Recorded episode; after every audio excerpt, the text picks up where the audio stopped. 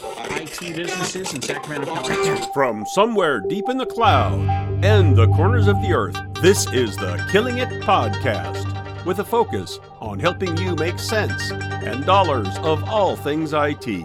With your hosts, Dave Sobel, Ryan Morris, and Karl Palachuk. Welcome, everybody, to episode 154 of the Killing It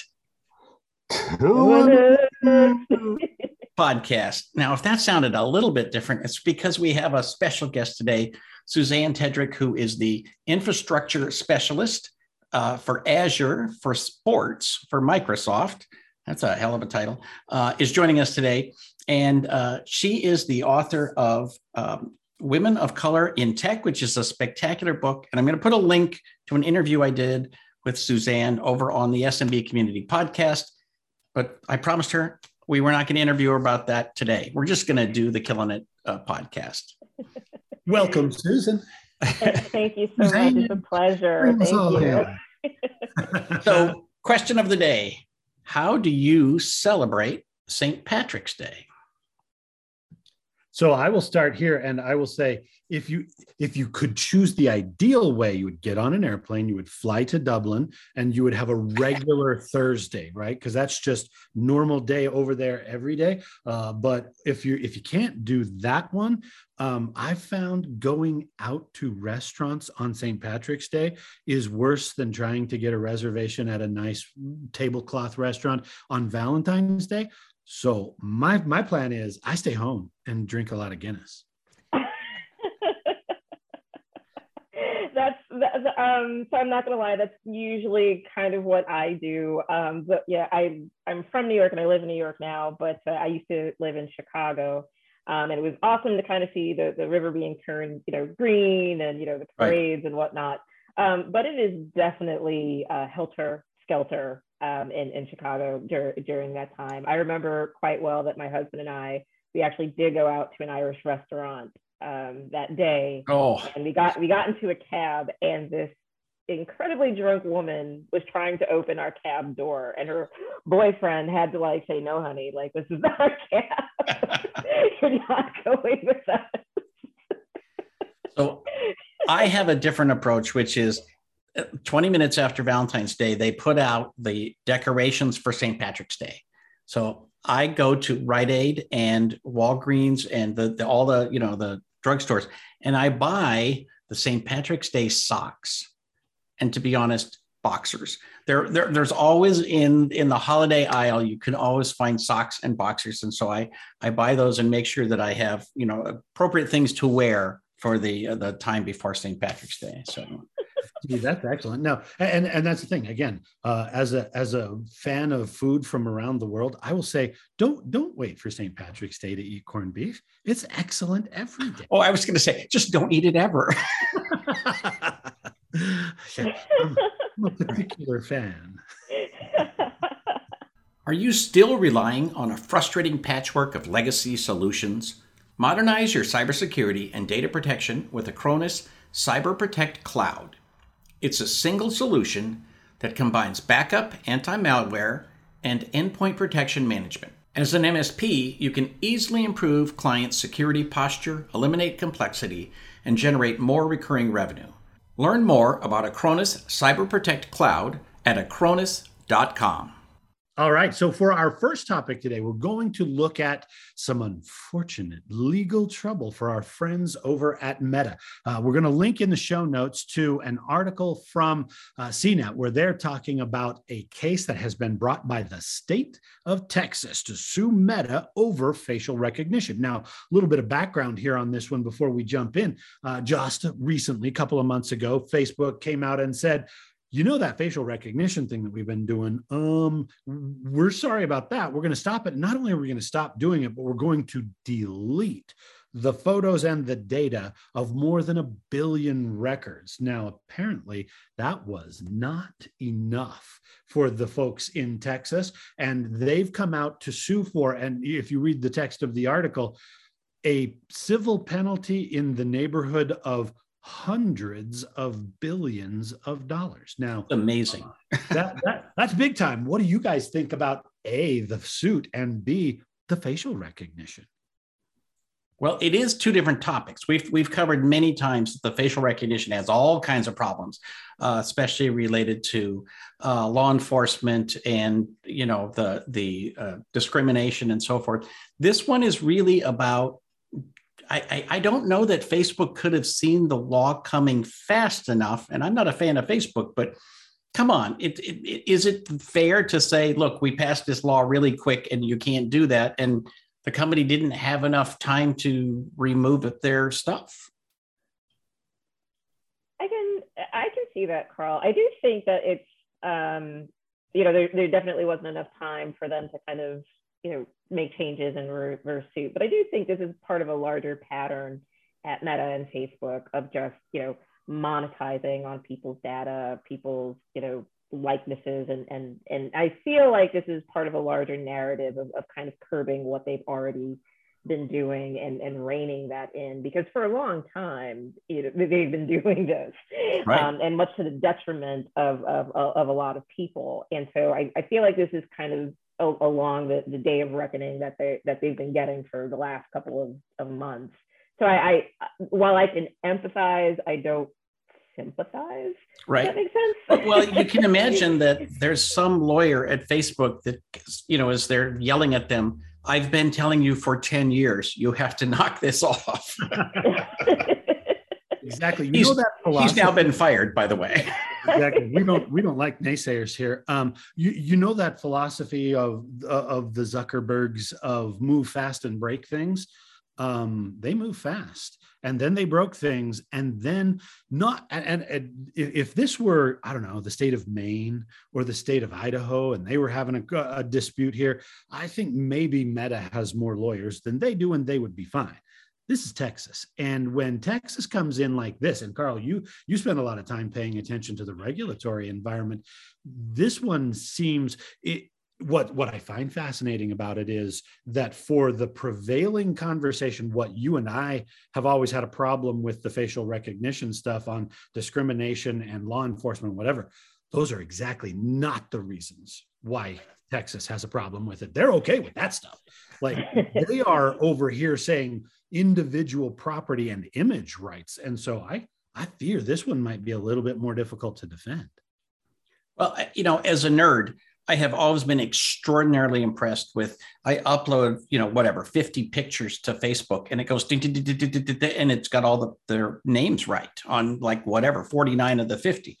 That's really impressive technology. And they basically, they didn't just like take it down, they destroyed it. And, you know, so I think they clearly recognize this is something where the technology has outpaced I don't know, morality sense, a little bit of an oversight, but you know, uh, it's outpaced society's ability to deal with the technology. Well, yeah, and I, and I think that's what happens with most technology. Like we're all excited to get the, the latest and greatest innovation and emerging technology that policy, governance, um, you know, people's rights, all of those things kind of come after the fact, and now you have to kind of put the genie back in the bottle if that makes sense, and and you know right past certain things that probably shouldn't have existed to be to begin with. And so one of the, you, i'm sorry karl one of the things you'll find interesting right as i was looking into this the reason that eh, that facial recognition was so dang accurate was that it was not machine learning driven right the education of the algorithm was not simply look at pictures and see what you can find and gradually over time you'll get smarter it was actually based on you and me and everybody else on facebook going ah, I will totally tag my friends in that photo. Exactly. No, yeah, it started with it, it learning like, okay, that's Susanne, that's Ryan, Don't, you know, ding, ding, ding, that's my daughter, that's my cousin, you know. Right. yeah. And you, and you think nothing, you think nothing of it because it's just like I'm tagging my friends and I'm having a good time, you know. It's like I want to be able to share these memories with people, but on the you know, on the other hand, it's like there's this almost kind of nefarious thing going on in the in the background.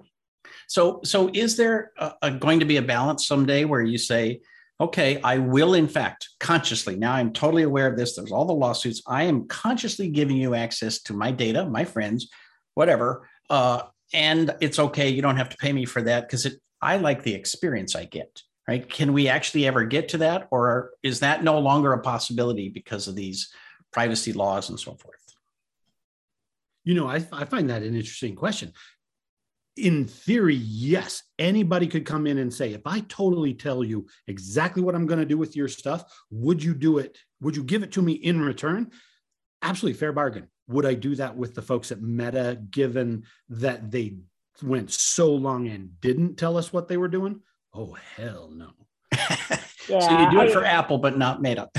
Yes. Well, I, I don't I don't know. It's, I mean, that's a great question. I mean, I, I, think for most people on the on the surface, the answer would be, well, you know, you're you're giving me this service and this experience, it's no big deal. But then when you think about, you know, the the monstrous amount of money that Meta is is making off of, of you, it's like maybe for some people that's a little harder to to swallow. Um, it's funny during a, a, course that I was taking on um, media privacy. One I ran across this service that will actually pay you for your data. They were just like, you know, we will take all of your data and we will pay you, but we're only going to give you ten dollars every every three months. That's interesting. and so, the company itself is making like so bazillion. Yeah.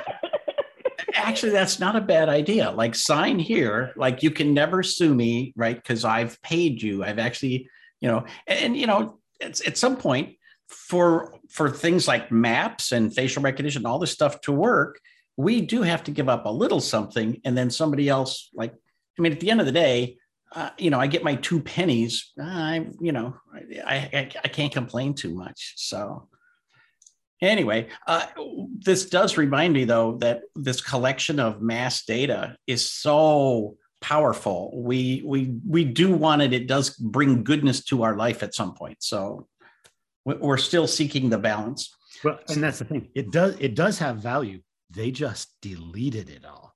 So you knew they thought something yeah. bad coming down. That that's exactly true. All right. Sadly, we're out of time for that. But topic number two, uh, we've talked about this many, many times. The the debate of whether people will ever actually go back to their offices or not. Well, one indicator is will there be an office to go back to? And you know, in the middle of the COVID, um, people sold their offices, sold their houses, moved to other states. Uh, not nobody on this show, but you know, theoretically. Um, but we're going to point to a report from the Harvard Business Review about firms uh, only reducing their office space by about 1%, which is almost shocking given how many stories there have been over the last two years. But it's quite telling that, that there's going to be a different future. And even though you might not have office space for all of your employees, because you don't expect them all to show up at the same time, the company still needs to have a place for at least some employees to show up some of the time. So the, the fact that you need that real estate uh, is actually kind of an, an interesting thing that I would have predicted, but most people were saying, no, no, no, no, no, it's going to completely change the universe. Thoughts? Yeah, you're absolutely right, Karl. I, I, mean, I think when you see in popular um, media, we talk a lot about hybrid work or remote work kind of taking over everything. Um, but I think the narrative that probably doesn't come up a lot is there are many people, for as many people that want to stay home and work and uh, realize efficiencies, there are people that miss, you know, the rhythm of being in the office, the rhythm of, you know, creating relationships in person versus um, video conferencing software. Um, I actually did read a, an interesting article in the New York Times that said that the other part of that is that offices basically reinforce hierarchy within the organization. So, you know, when you're in a, a Zoom call or a Teams call, um, you know, there's no like, you know, boss and like everyone's on the same level. the bosses don't get the top of the screen. Right. Like we're all we're all technically equal, but when you know when when you're in an office, it's very kind of clear where everybody sits. And I think the, the narrative that was coming out of that particular story is that they want to kind of a reinforce hierarchy, um, but b also ensure that you know we're still realizing uh, efficiencies and innovation, like that we're still operating as close to, to normal. So I think it's a it's a tricky balancing act. Yeah, I mean, I think the trick is always going to be to balance the interest of the organization with the interest of the individual. And can you come to a place where those things are compatible, right? Historically, the answer was no. the boss said come to the office monday through friday 8 till 5 and whether you wanted to or not whether that was convenient affordable anything you knew that was the bargain and you just came in and did this now the the one thing we know for sure is that all or nothing stories are never accurate. Uh, we were never going to be all at home forever, and we were also never going to come back all 100% into the office. There was going to be a mix of hybrid. My answer here is consider the source. Many managers have had a difficult time in the last couple of years controlling and enforcing hierarchy over their organizations. And the difficulty means I don't like it. And therefore, I want to drag people back into the office, whether or not they are okay with that. I find this to be, I'll bet you if you got behind the data point that we're highlighting here in this article, it was probably from a study that was funded by the guys who sell and lease commercial offices. because they're like they they got a vested interest they don't want to see people stay home I don't think that one and a half percent is accurate, but I also don't think 99% is accurate. So, uh, just so you know, the source is the Federal Reserve Bank of Atlanta. Uh, but you know, I mean, they're seeing that people are not giving up their real estate, right? So, in terms of like that's the reality of it. I will say there's so many variables to this because with the office, you get culture, you get a social life for for you know younger employees it's easier to advance your career if you're actually in the office. We've seen all these news stories about this.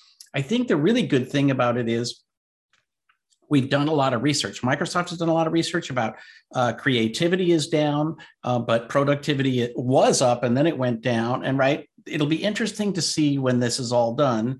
How much do you have to be in the office to keep on the right path with regard to your career, your culture, you know, all those kinds of things. And I, I think that this really will be pretty much every uh, uh, social uh, PhD for the next 20 years will be on this topic.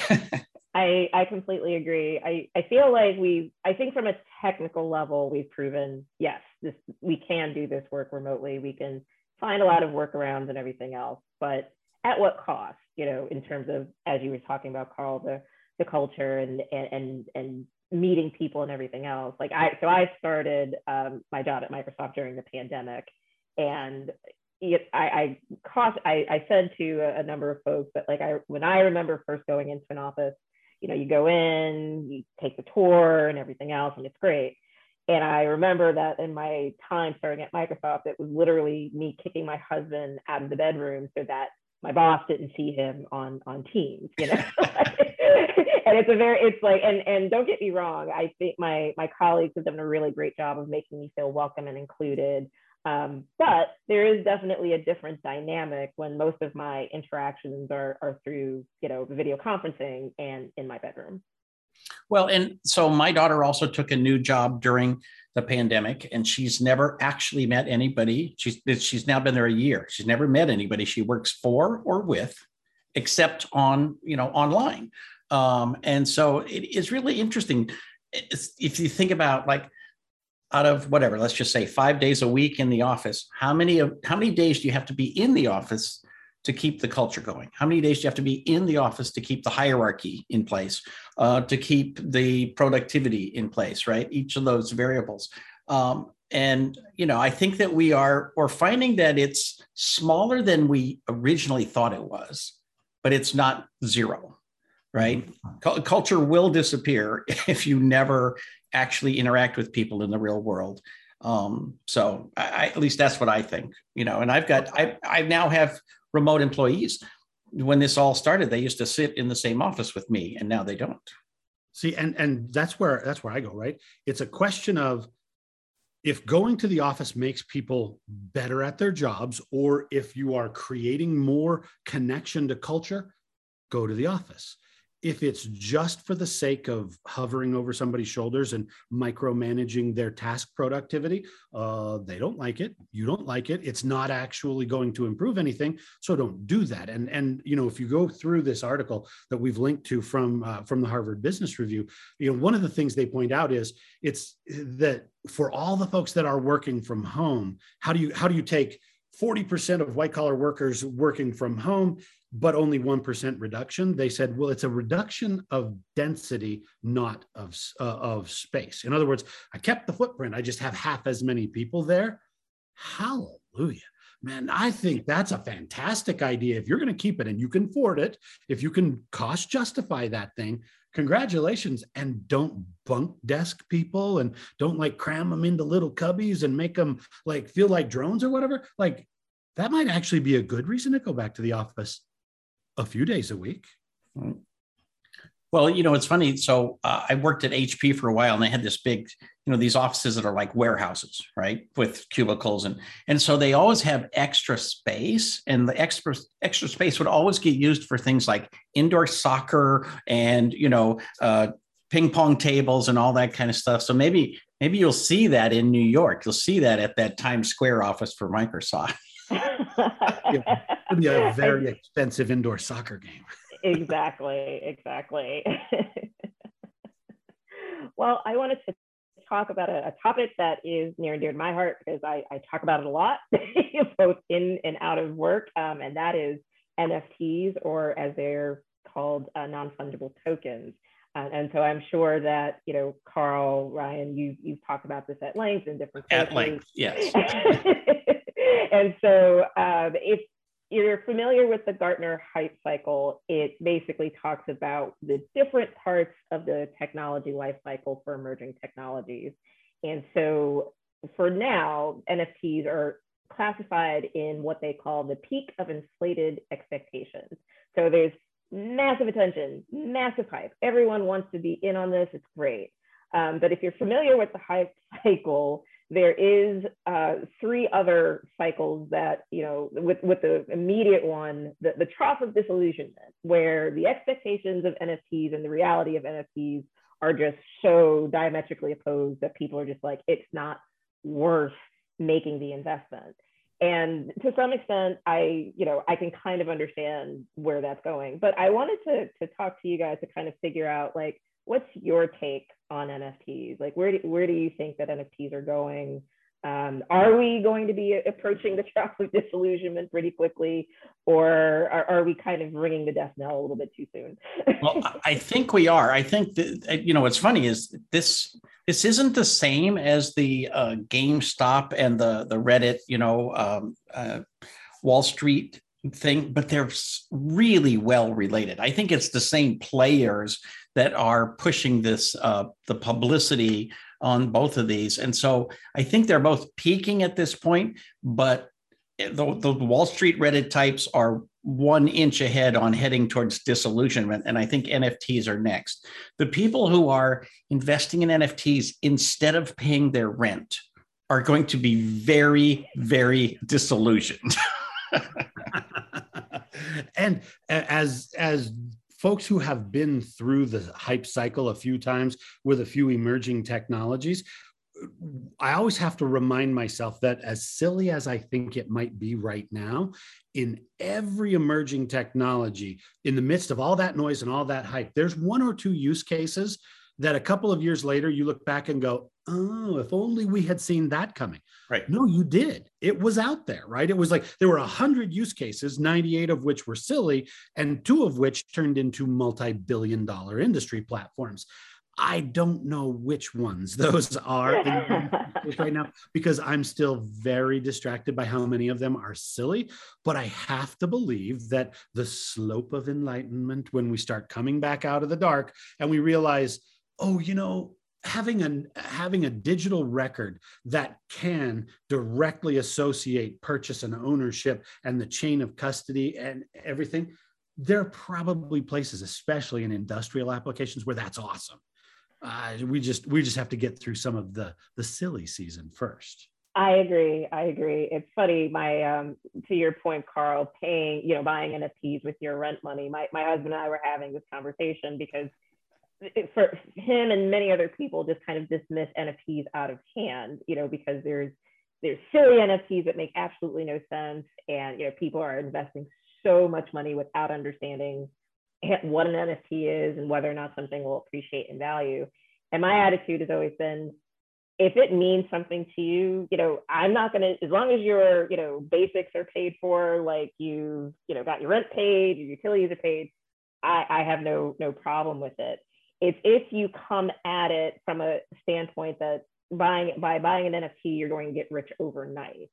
Kind of the same way that people thought about like if I mine Bitcoin, I'm going to get right. rich overnight. and it's like you have to set very realistic expectations when it when it comes to emerging technologies. Like it's speculative right now. It's not you know uh, it, it's not like buying a, a mutual fund or bond. It's it's a completely different type of investment, and you shouldn't use it for the basics. Right. Well, and you know, the next, excuse me, the next step that's going to happen is, you know, not just stealing. You know, you've seen people stealing Bitcoin. People will steal NFT artwork, and and and then it becomes so much like real artwork. Like you really can steal the original Campbell soup can, right?